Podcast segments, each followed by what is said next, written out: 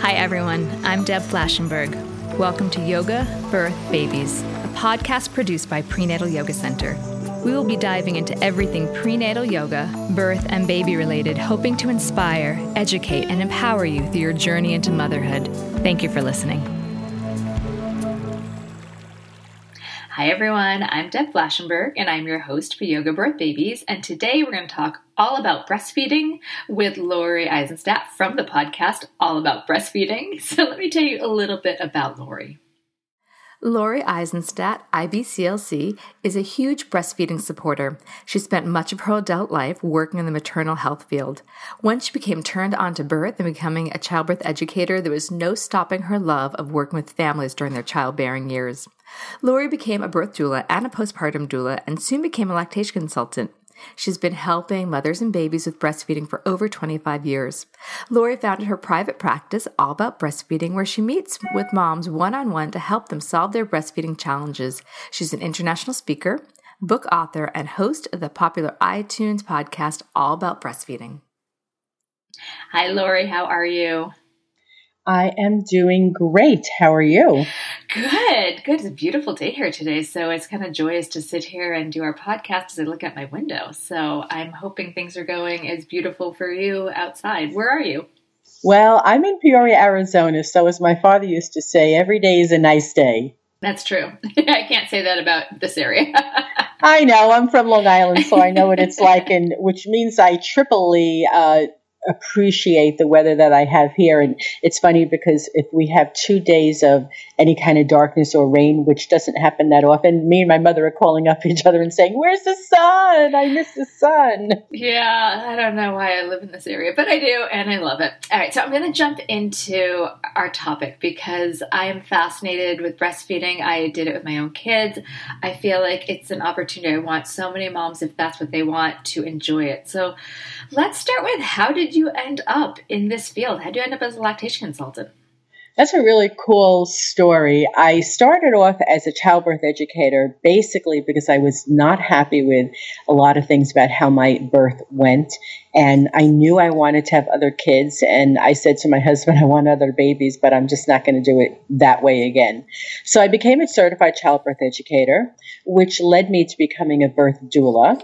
And I took childbirth classes and I was a birth doula for over 100 births. I moved from Long Island to Arizona and I decided that I wanted to become a midwife.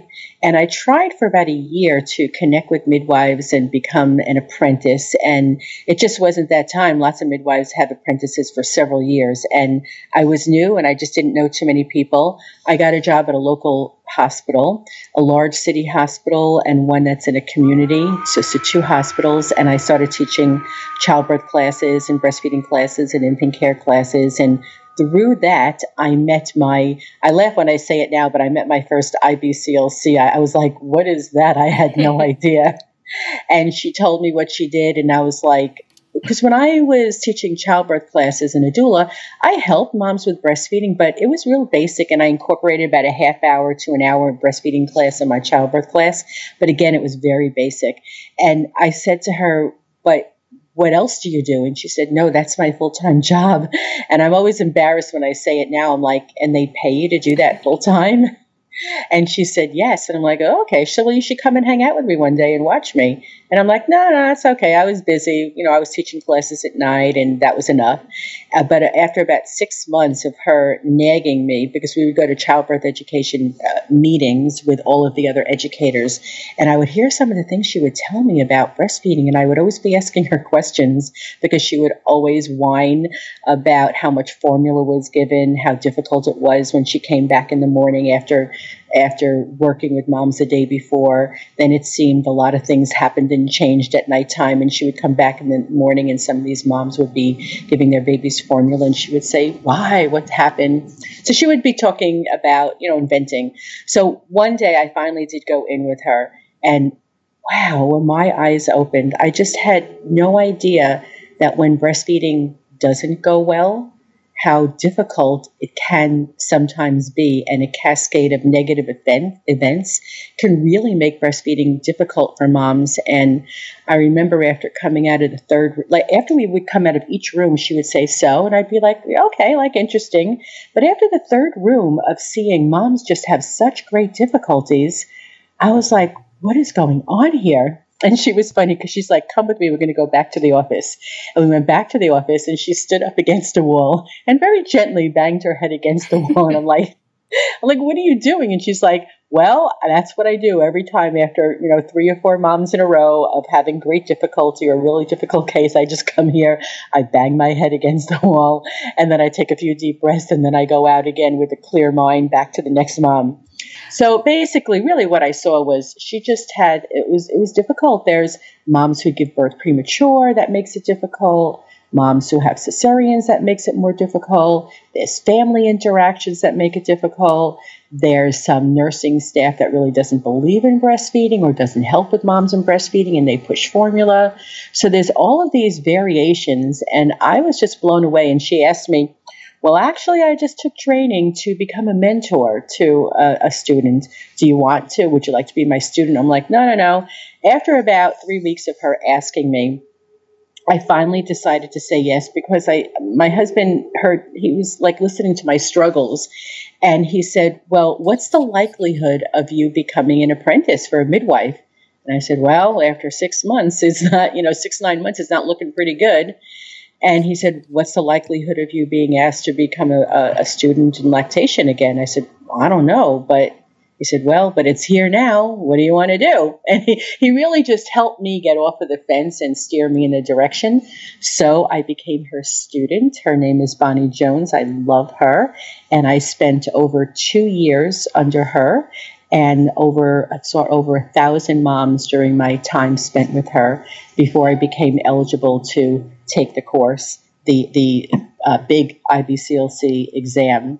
And I did that. And in 2001, I became fully certified to begin practicing on my own. And since then, I've uh, I was doing work in a hospital as a lactation consultant. I worked in a breastfeeding clinic.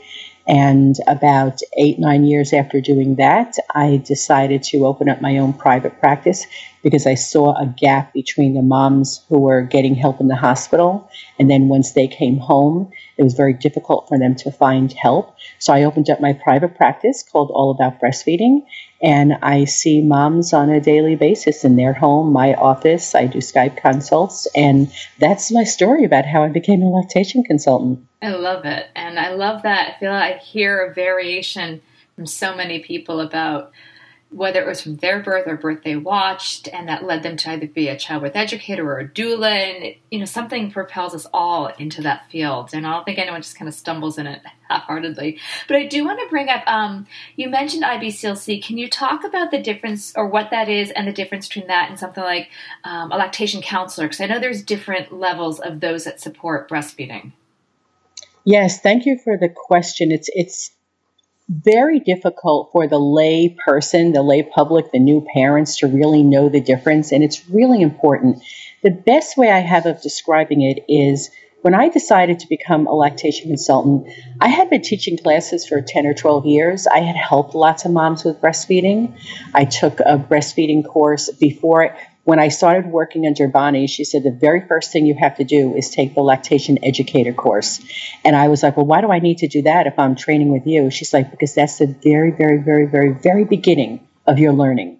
So I took a lactation education course. It was about 40 hours. I took it over the course of five Friday afternoons and I became a lactation educator.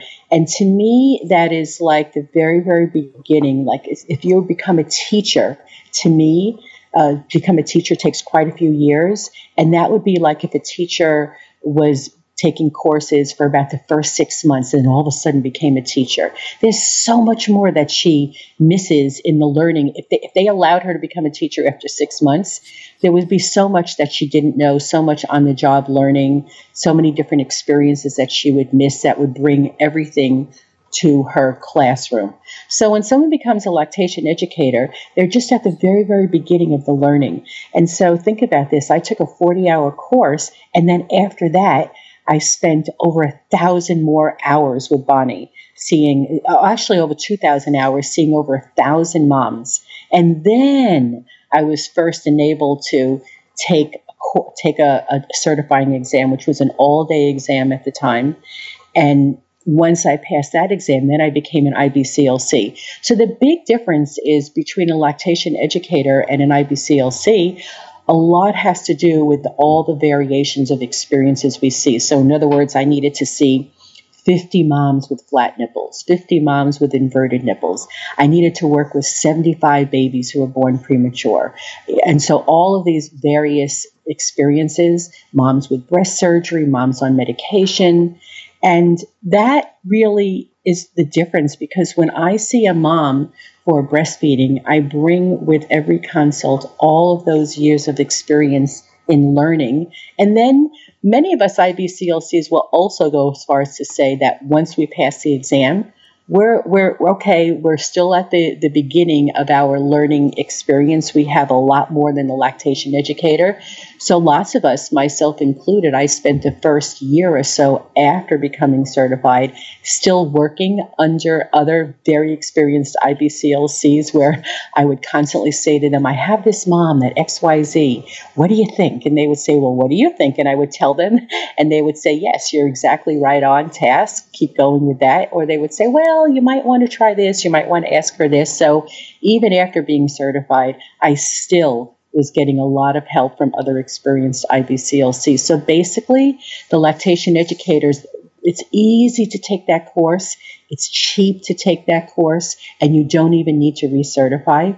And as IBCLCs, we need to recertify every five years. So when you hire an IBCLC, you're getting someone with years and tons of experience. That's important to distinguish the difference. And, you know, I find that with the same in kind of the yoga field that you can get kind of foundational training and then we get more trainings on top of that and more hours.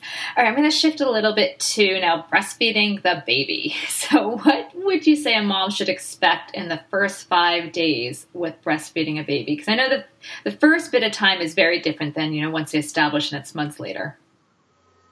The first five days are incredibly important. We've learned so much about that even from the time when I started as an IBCLC. The science has really shown us that that first 24 hours is incredibly important in establishing what will become your milk production. And so, what we really like moms to do is, and know as parents to know that, especially that first 24 hours, we really want you to know that that's your time with your baby. That's not time with uh, with a, a door full of, of, people coming and going and visitors with a lot of activity. We really want you spending time skin to skin with your baby so that you are able to really start to understand your baby's feeding cues because you can't do that if they are clothed and wrapped up, have a hat, bundled away in a crib, or someone else is holding them. They need to be chest to chest, skin to skin with you so you can start to see what they do when they're looking for food. And you will see your babies, if, if you have that opportunity, you will see them start to work their way to the smell, to the breast, to the nipple, and latch on. So, what we really want you to know is you're going to be spending lots of time with your baby, and that will help to establish your supply. We'd really love for you to feed your baby as frequently as they're looking to do so. And the first five days, it's a big transition for new parents because I always say, whatever your life was like before, however busy you thought it was, well, there's nothing like those first five days. Actually, the first six weeks, I think we'll both agree, but yeah. we're, at, we're, we're talking about the first five days. So, really, what I want moms to know going in is that I mean we can talk about the logistics and the art and science of actually latching a baby on, mm-hmm. but the biggest thing I really want them to know is this is not a time of lots of activity and lots of family and friends and, and visits. That will come, but you want to keep them to a minimum because those first few days are so important to establishing breastfeeding. When you need mealtime inspiration, it's worth shopping Kroger, where you'll find over 30,000 mouthwatering choices that excite your inner foodie. And no matter what tasty choice you make, you'll enjoy our everyday low prices, plus extra ways to save, like digital coupons worth over $600 each week. You can also save up to $1 off per gallon at the pump with fuel points. More savings and more inspiring flavors make shopping Kroger worth it every time. Kroger, fresh for everyone. Fuel restrictions apply. Well, what if there is a problem that mom can't be with baby? You know, if it was either maybe there was um, premature and they have to be in the NICU, or uh, there was a surgery, you know, surgical birth, and mom just couldn't have as much skin to skin as she wanted. Yes, and this is so much what I learned in those early days with Bonnie, which is what initially freaked me out because I was so used to moms giving birth, normal vaginal deliveries, and helping them. And again, that was very, very basic. I didn't know what do you do when it's not going so well, when it's not easy, when mom is not in a position to breastfeed for health reasons, or baby is not able to breastfeed. So, the first thing that we like to do, if at all possible, if your baby cannot breastfeed or you're separated from your baby, is to give your body a very strong signal the baby's here. And if you don't stimulate your breast and start removing the milk, then your body does not get that message really strongly. So we're like, okay, so for some reason we can't have mom and baby together breastfeeding, but we can remove the milk. And as a lactation consultant in a hospital, while it might be weird and awkward for a mom, sometimes if she was unable to, because I've worked with some moms who have had cesarean sections, they've had medications, and they're quite groggy. Maybe they can't sit up straight and they just feel very disorganized themselves. So I like to teach moms hand expression. And if they are not able to do that, with their permission, then I will do that for them because I talk to them about the importance of hand expression, removing the milk. It signals your body that you have a baby, and it also gives you milk so that you can give your baby when they're able to take it. That's perfect. I think it's important to know because I'm sure there are some women out there that have had that experience that, or maybe even listening now, that baby's in the NICU and they don't want to feel like they've lost out. So let's also switch a little bit to latch. I know that I personally suffered from a little latch issue and I was rather frustrated. So, can, and I'm sure my son was. Um, can you talk a little bit about the importance of a good latch and how does someone know what a good latch looks like or feels like? It's always such an interesting thing to think about, especially to a mom that we've never used our breasts that way and we're trying yeah. to think about how all this will work. And then we actually have our baby. And then it's still like really awkward and foreign for most of us. And the thing is, I just like for most women to know that expect it to be that way. It's a natural thing to do, but it doesn't necessarily come naturally. So I think going into that, expecting to have some challenges, expecting to have it not come so naturally and so easily and expecting to have to work at this whole latch thing is really helpful for moms because otherwise they just expect the baby's born, they latch on and everything's beautiful. And for most of us, even if we don't have big challenges, it frequently just doesn't work out that way. It's something that you kind of have to work together. So, a good latch, what we're really looking for is for a baby to get a deep latch onto the breast tissue, not onto the nipple. And that's when I teach classes and I ask questions. And one of the questions is, is like, what is your baby supposed to latch onto? And almost everybody, if they're the first time around, they're like, well, onto the nipple. And then I get to explain not onto the nipple. We need to get them beyond the tip, beyond the base of the nipple, and onto the breast. Because if babies are just sucking on the nipple, then they're squeezing. I always say it's like you take a slurp of fluid through a straw and then you bite the tip. Well, that's what babies are doing when they're breastfeeding and they're what I call nipple feeding. When they're not doing it right, when they don't have a good latch, it's like they're spending more time squeezing the nipple, which actually blocks the free flow of milk, just like when you take a slurp through a straw and then you pinch it. And it hurts. So while it's hard, like we can't show a mom how to breastfeed unless she has her baby we can so i talk about it. I use my hands a lot to explain. I use a breast model and then i show videos. And one of the things that parents find that really helps in addition to that is to just know what it's supposed to feel like.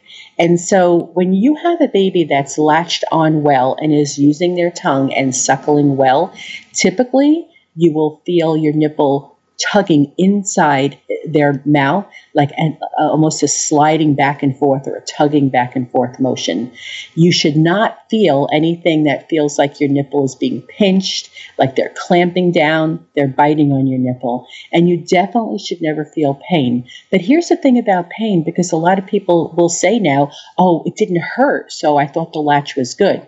And what I want people to know is that a first day or so of a baby latching onto just your nipple, it may not hurt yet. But after a day or so, it's going to get sore, and a little bit more, it's going to get hurt.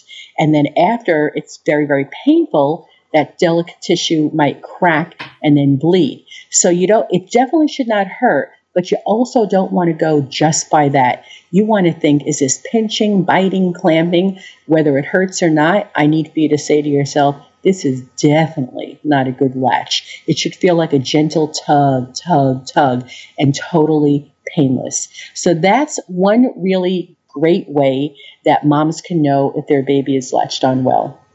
Now that's important because I think that some people just think, okay, it's going to hurt a little, or this is just part of it, so I'm just going to go with it. And then you're right, the nipples start to really become a problem, and then there's the hands go up and say, I just can't do it. So I'm glad that you're really putting out there that you know, if there's pain, stop, retry it. So, what are some of the common breastfeeding positions? I think I know I was confused on how do I, which, where does the arm go? How do I hold him? Where does the head go? Um, and would that differ if someone had a cesarean birth? Yes. So, I just actually want to go back because there's just one or two things that I didn't say with your question oh, before, sure, and I I just wanted to let everybody know that in addition to feeling pain after a couple of days of a poor latch, one of the other things that happens is that you are blocking the free flow of milk. Mm. So if your baby is not latching on well, that means that the milk that, that you have in your breast, this beautiful milk, is not really being transferred into their mouth in the volumes that they need. So a poor latch causes pain and it also causes a poor milk transfer. And then what that leads to is a larger than normal weight loss. So I my kids often they heard me say so many times when they were little around the kitchen table and I'd be talking to people, what you really want is a good deep latch. So I just wanted to add that. Sure. And then the, the question that you just asked about positioning, yeah. it can be different for moms depending upon the kind of birth you have. And it's not just necessarily, we tend to think a cesarean or a vaginal birth, but some moms have pelvic issues or they have a large tear and they have a problem sitting up mm-hmm. issues after birth. Uh, some moms, they're just so sore. Some moms may have literally, there are moms who have pulled a, a, a muscle. They're, we're just not ourselves after we've given birth, some of us. And it's not easy to move our bodies in the ways that we were before. So for every mom, it's going to be slightly different on how she breastfeeds. I like to take it for the basics. So if there's a mom and she is not separated from their baby, there's no medical issue whatsoever, then I love to just put her skin to skin with her baby and just let her baby self latch, possibly with a little guidance on her part, holding her baby, supporting the baby's head and neck, and maybe provide a little breast shaping and support. Because if you put a baby, a healthy full term baby, on your chest and they have complete, full, easy access to the milk source, they will typically find their way on their own or they will find their way with a little bit of help. And so when we talk about positions, I call this more like a laid back, they're reclining in bed position, and it, it's taking away any pillows, any other needs for any other support other than mom's arms. Sometimes that works, and if it does, it's great. And your baby may be laying horizontal or they may be actually vertical where their feet are pointed towards your feet, whatever works for that new baby.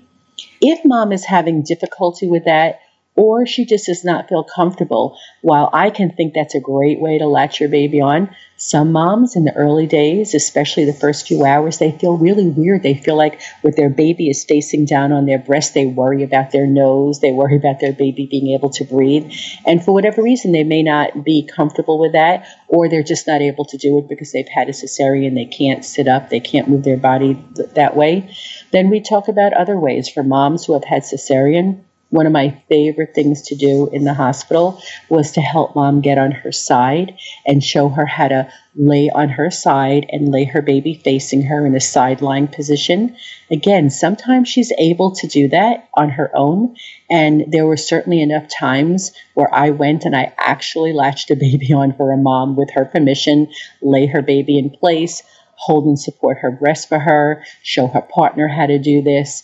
So there's side lying. You could hold your baby in front in a cross cradle. Now, this position typically, because your baby is seven or eight or nine pounds, they weigh a lot and it gets pretty heavy. So, this position for lots of new moms, they really require the use of a bed pillow or breastfeeding pillow to help support them, and then behind their back to help support them sitting up straight.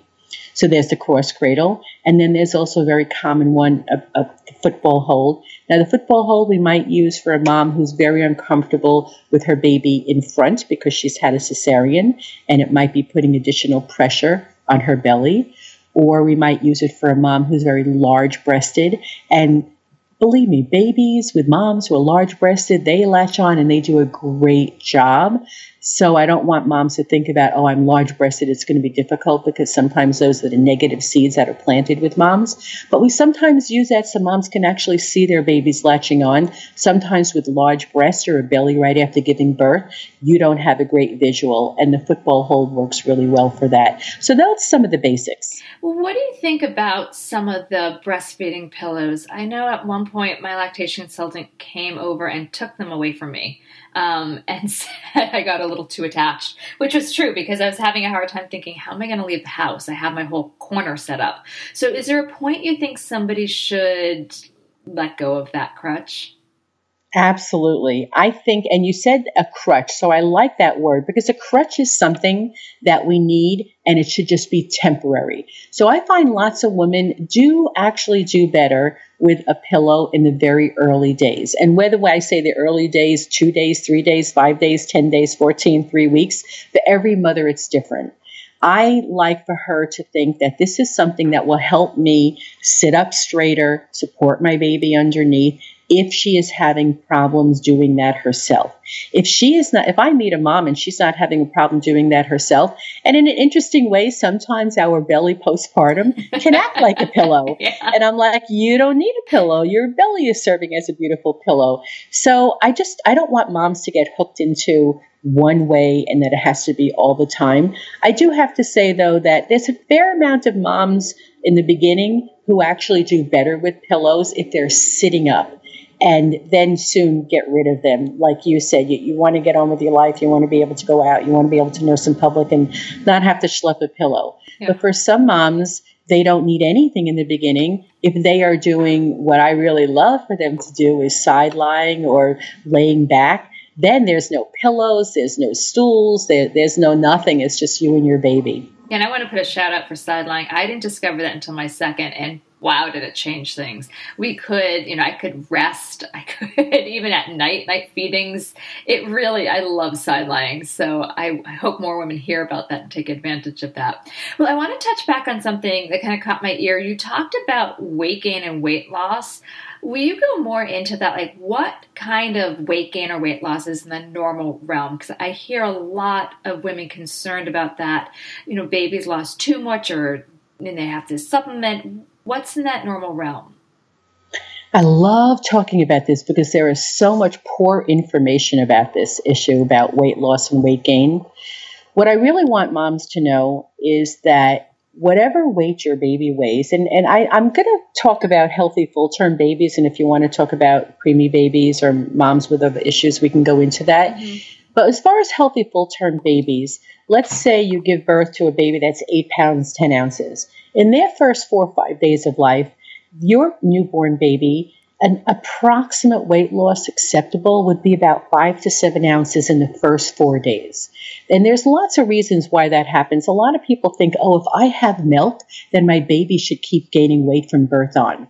But the first milk, the beautiful colostrum, is meant to pass on lots of immune factors and antiviral factors to your baby. And there's so much going on there, but it's not necessarily to gain weight just yet. The colostrum just bathes your baby's gut in such great stuff that they need. And it provides some fluid, but it's very common for healthy full term babies who are feeding well to lose a little bit of weight.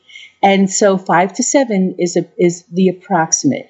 If after four days or before your baby has lost a lot more weight, like 9 and 10 and 11 ounces, that's a red flag to me. If your baby continues to lose after the fourth and fifth day, that's a red flag for me. So I want moms to know don't get excited if your breastfed baby loses some ounces.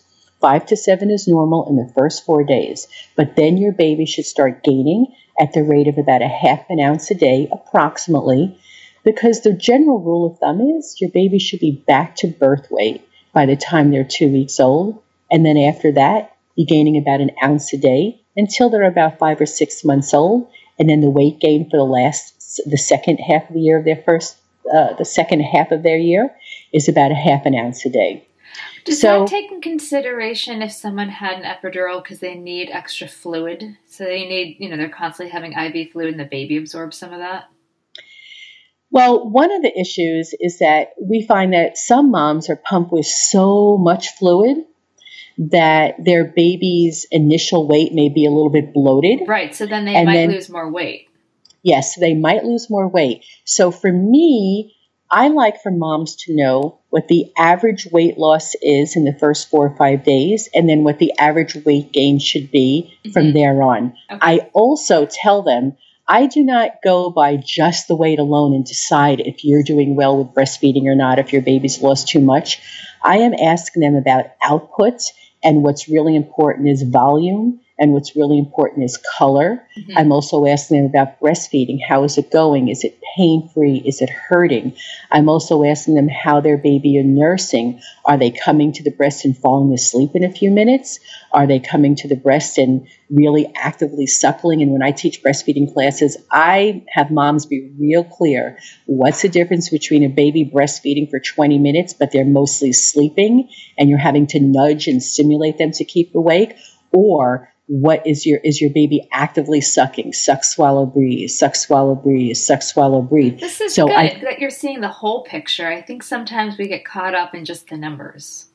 Exactly. So i love to talk about the weight because i want them to know what's normal but i also want them to know that that is not a deciding factor if your baby is getting enough, how well you're doing, that there are other things to look at, which is the, the, the, to me, the fun thing and the great thing to really do when I'm working with a mom postpartum and I'm doing a lactation consult with her because I am taking a look at all those different factors. Well, what would some of the red flags be that someone can identify if they are having problems breastfeeding, it's not going well? So beyond the weight, there you said there's some other factors. So what would some of those red flags be? Well, it's starting to hurt them, or they're in a lot of pain, crack bleeding nipples. None of those are normal. And I, I feel like 20 years later, I still can't say that enough. It's not supposed to hurt. Not a day, not two days, not three days. Please do not listen to anybody who tells you three weeks, six weeks, nine weeks, and then it'll get better. Just keep going when you're hurting and in pain, that's what I want moms to know. Breastfeeding is not going well, and it's likely it's likely that your the milk transfer is poor and that your baby will be losing weight. Some moms have an abundant supply no matter what, even if it's not going well and their babies are still gaining, but if it's hurting, it's not right. There's something wrong. Also the output. This is another big issue that I'd really love for parents to understand it is not normal for your babies to not be peeing and pooping after the birth. So when moms are telling me after three days that their babies are only peeing once a day, or there's a reddish or orange color to it, or it's dark, or it has a strong odor, that to me is a very clear sign that their baby is not getting enough, their baby is dehydrated. If their baby has gone through the first day or two of that sticky black meconium stools, but then on day three or four they hardly notice anything or no stools, those are major red flags. I call them sirens going off. Those are clear signs that your baby is not getting enough. So typically you'll have weight loss, you'll have pain, and you'll have poor output. Okay, no, those are good. I'm glad that you said that so that people know that what to look for. Because I think some people, again, we just get onto the weight. And I know you touched on this uh, earlier, but are there you touched on some of the common problems that you saw new breastfeeding moms encounter when you were learning? Um, you know, you'd go from room to room and see that. There, is there anything else you want to add to that so that women can recognize? You know, now we have the red flags, but that they're that these things are okay to have problems with other common problems that you find? So, other common problems that I find here's what's interesting is that moms at a certain point, whether it's day one, day two, day three, day four, they're supplementing, they're pumping and they're supplementing, but they're also telling me that breastfeeding is going well. And I just want moms to know that if they're supplementing because it's hurting, then that's a problem. If they're supplementing because their babies are losing too much weight when, when they're breastfeeding, then that's a problem. So I absolutely am a huge fan of supplementing a baby if they're not able to breastfeed or they're not able to get enough. But at the same time, I really want moms to say, okay, well, this is what I need to do to make sure I have a well fed baby. But I also really want to make breastfeeding work and I want to get help with breastfeeding while I'm supplementing my baby. Mm-hmm. So I find that that happens a lot in that moms are accepting those things and also telling themselves that breastfeeding is going okay. Mm-hmm. And it's partially because they're if they're supplementing, their babies are gaining well, but it still doesn't mean that breastfeeding is going okay. And for us, it's really important that moms get help when breastfeeding isn't going well because one of the when you asked about the problems one of the problems is that the first few weeks are extraordinarily important to telling your body to increase the supply to meet your baby's needs. I always feel it's like your body is like zinging like crazy, like stimulate the breast, and I will continue to keep building my supply. But if the breasts are not being stimulated properly, and if you're having pain and if you're supplementing, that means your breasts are probably not being stimulated properly. And then we have a big problem. By seven days, moms are pumping, they're supplementing, they're needing to give babies formula because they had a really hard start. So my mantra is day one, if it's hurting, get help. Day two, if it's hurting, get help. And day three, boy, if breastfeeding is still hurting, if your baby is spending mostly time sleeping at the breast, you notice that your baby's output, you don't need to go to your baby's doctor for them to tell you that breastfeeding is difficult and that your baby is losing. If you're having any of those signs, pick up the phone, make a call, and get help. So lots of moms also they just wait. It's this it's this uh let me well let me wait to go to the pediatrician first and then see how the baby's doing. And I love that you're doing this show because we have this major opportunity to empower moms and let them know when breastfeeding isn't going well when they can get help. we don't need to, I mean, as mothers, we really can start to clue into our health and the health of our baby. And so you're giving some great tips. So, say someone's recognized, okay, baby's lost a little more weight than we think is normal, it's hurting, baby's fussy.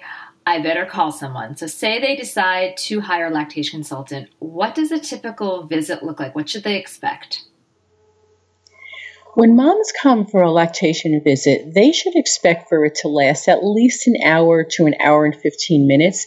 And that is because we have a lot to go over and we want to really be able to observe your baby breastfeeding. And we want to be able to find out about how much, not, well, I shouldn't say about how much, we want to find out how much your baby is transferring for a feeding. Now, when you come in for one feeding, I always say it's this little window of time, so it's, it's not just because if your baby transfers an ounce during the feeding, it doesn't mean that that's what's always going to happen exactly an ounce, but it gives us an idea. So we know at your baby's age and weight about what they should be transferring for a feeding. So we are looking, we're, we're weighing your baby, we are checking your breast and your nipple anatomy, and we are looking at your baby, their posture, how they're holding their head. We're checking inside their mouth, how they're using their tongue, their palate.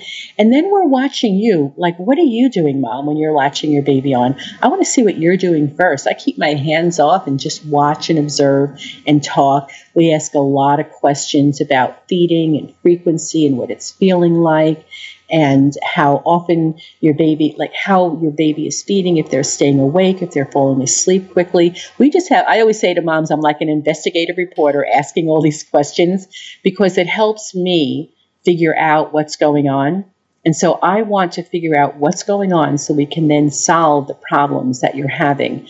And so through all this Q&A and moms latching babies on, if I see that there are adjustments to be made so we can get your baby on with a deeper latch and one that's more comfortable for you, we then focus on this during the consult and we spend quite a bit of time with you taking your baby on and off and practicing. You will far from be an expert in this and I know Deb you know that this it'll take time, but for moms who are latching their babies on with a shallow latch or it's hurting, you come in and we spend time with you. We want you to know exactly what you were doing before and the adjustments you need to make. So we want you to have a lot of practice. But I also spend a lot of time telling moms that the additional practice comes over the course of the next several weeks of you working with your baby because it's not even a matter of just teaching a mom she has her baby, who, I always call like her breastfeeding partner, and together you need to be in sync. So we spend a lot of time doing that during the consult. If babies are losing weight, then we're talking about her supply, normal milk transfer, normal weight gain, and we're going over all that. Moms, some moms, the situation is complicated. They've had breast surgery, they've had augmentation, they've had biopsies. Moms sometimes have injuries to their breast. Some moms have breast tissue that make it uh, it's insufficient glandular tissue. So we are taking a look, like I said, at your breast and your anatomy. So there's lots of things that go on. And when your baby is done feeding, I like to weigh your baby so I can see exactly how much they transferred.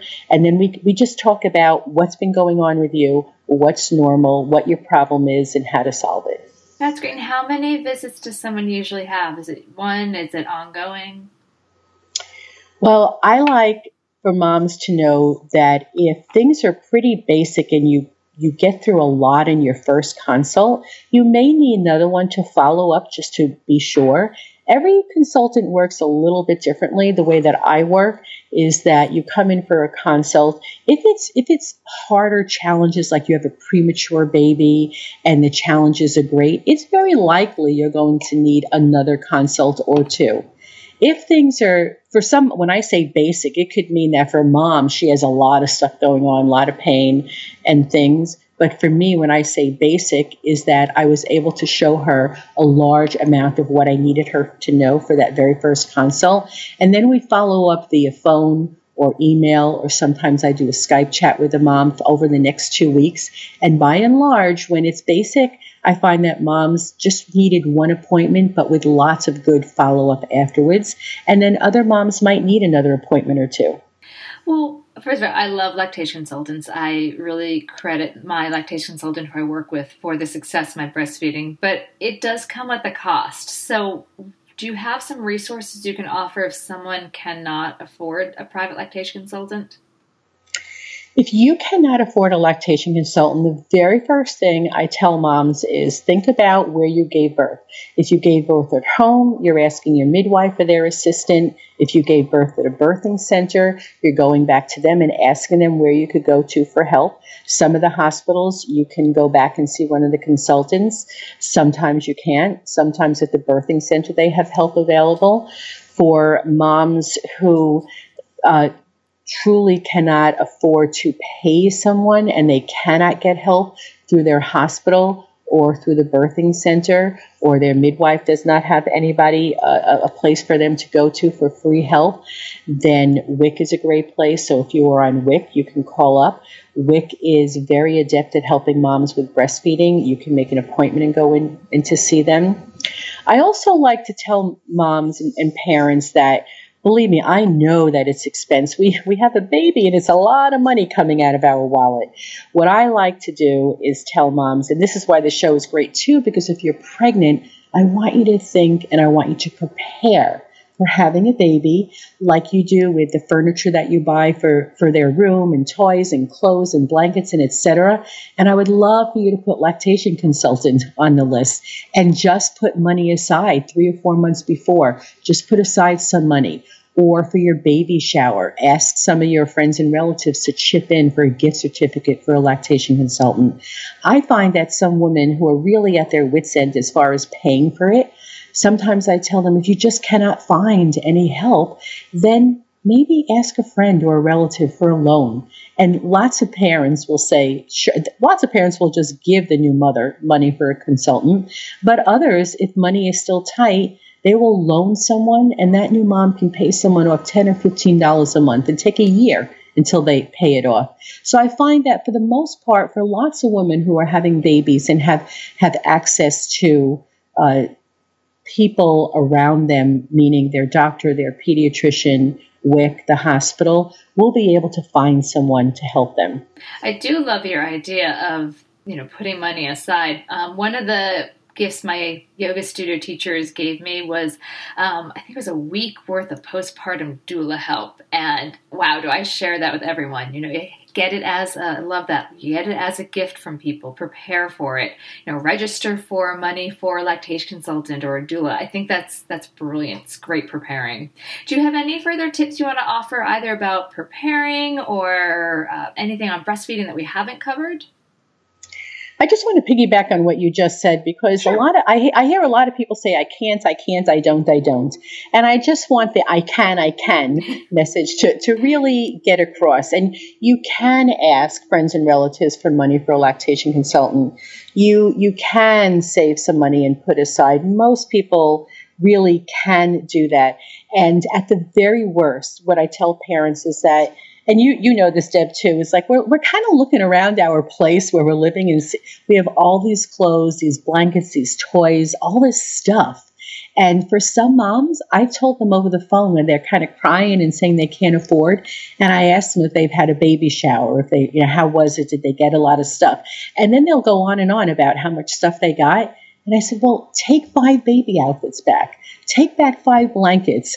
Get the money in return, and you will be able to get a lactation consultant. In other words, we buy all the stuff and the same thing with the doula. Like I love that. I talk to moms when I taught childbirth classes all the time about setting money aside or asking for money for a doula because we we don't you find that we we surround ourselves with all this stuff and yet we're like I need help. I'd love someone here to help oh, yeah. hold the, the baby. Stuff, while the stuff I'm actually doing a podcast with someone who has a baby store, and she's actually going to talk about stuff you don't need, um, which I think is fantastic because I do. I think that people, you know, you look at how much a baby has, and I know for my kids, they barely wore half the stuff that we were given or purchased or gifted.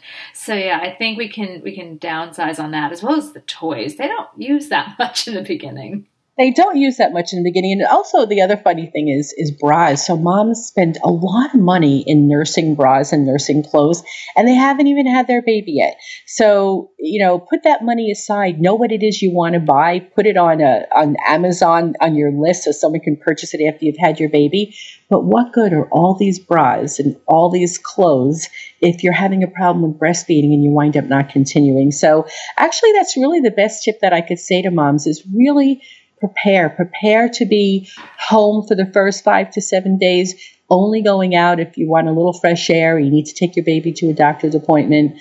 Don't have a lot of people coming and visiting. Have like one one hour open house and let everybody come and kind of love on you and the baby, and then only come if they're bringing food for you. I was going to say that. Oh, don't let them bring flowers or balloons. Bring food. That is what the new parent needs.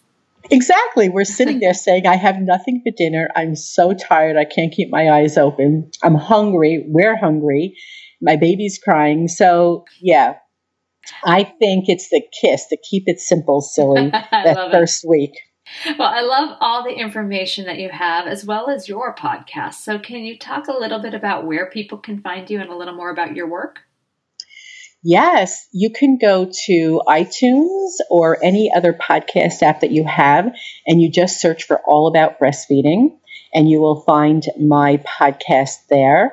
I started about two and a half years ago with a mission of really educating and advocating for women around the world breastfeeding. I feel like if the moms who breastfeed, if we all just keep talking to each other, we that's cool, but it's like preaching to the choir. So I am constantly telling people to share the show with friends, with their relatives, with the grandparents, with uh, with their bosses so they know there's some really cool shows in there talking about employment and breastfeeding because a lot of people who aren't in the breastfeeding world don't understand why we can't just take the baby to the mall and just give the baby a bottle all of a sudden, or why we need to pump after two or three hours. So I think we need to educate people who aren't in the breastfeeding world about breastfeeding so they could be more sympathetic, empathetic, and understanding and helpful to the breastfeeding family. So I'm doing the show with a mission to advocate for moms all around the globe. And that's the really cool thing about podcasting, you know, Deb, because yeah. you can get to people all. I mean, I have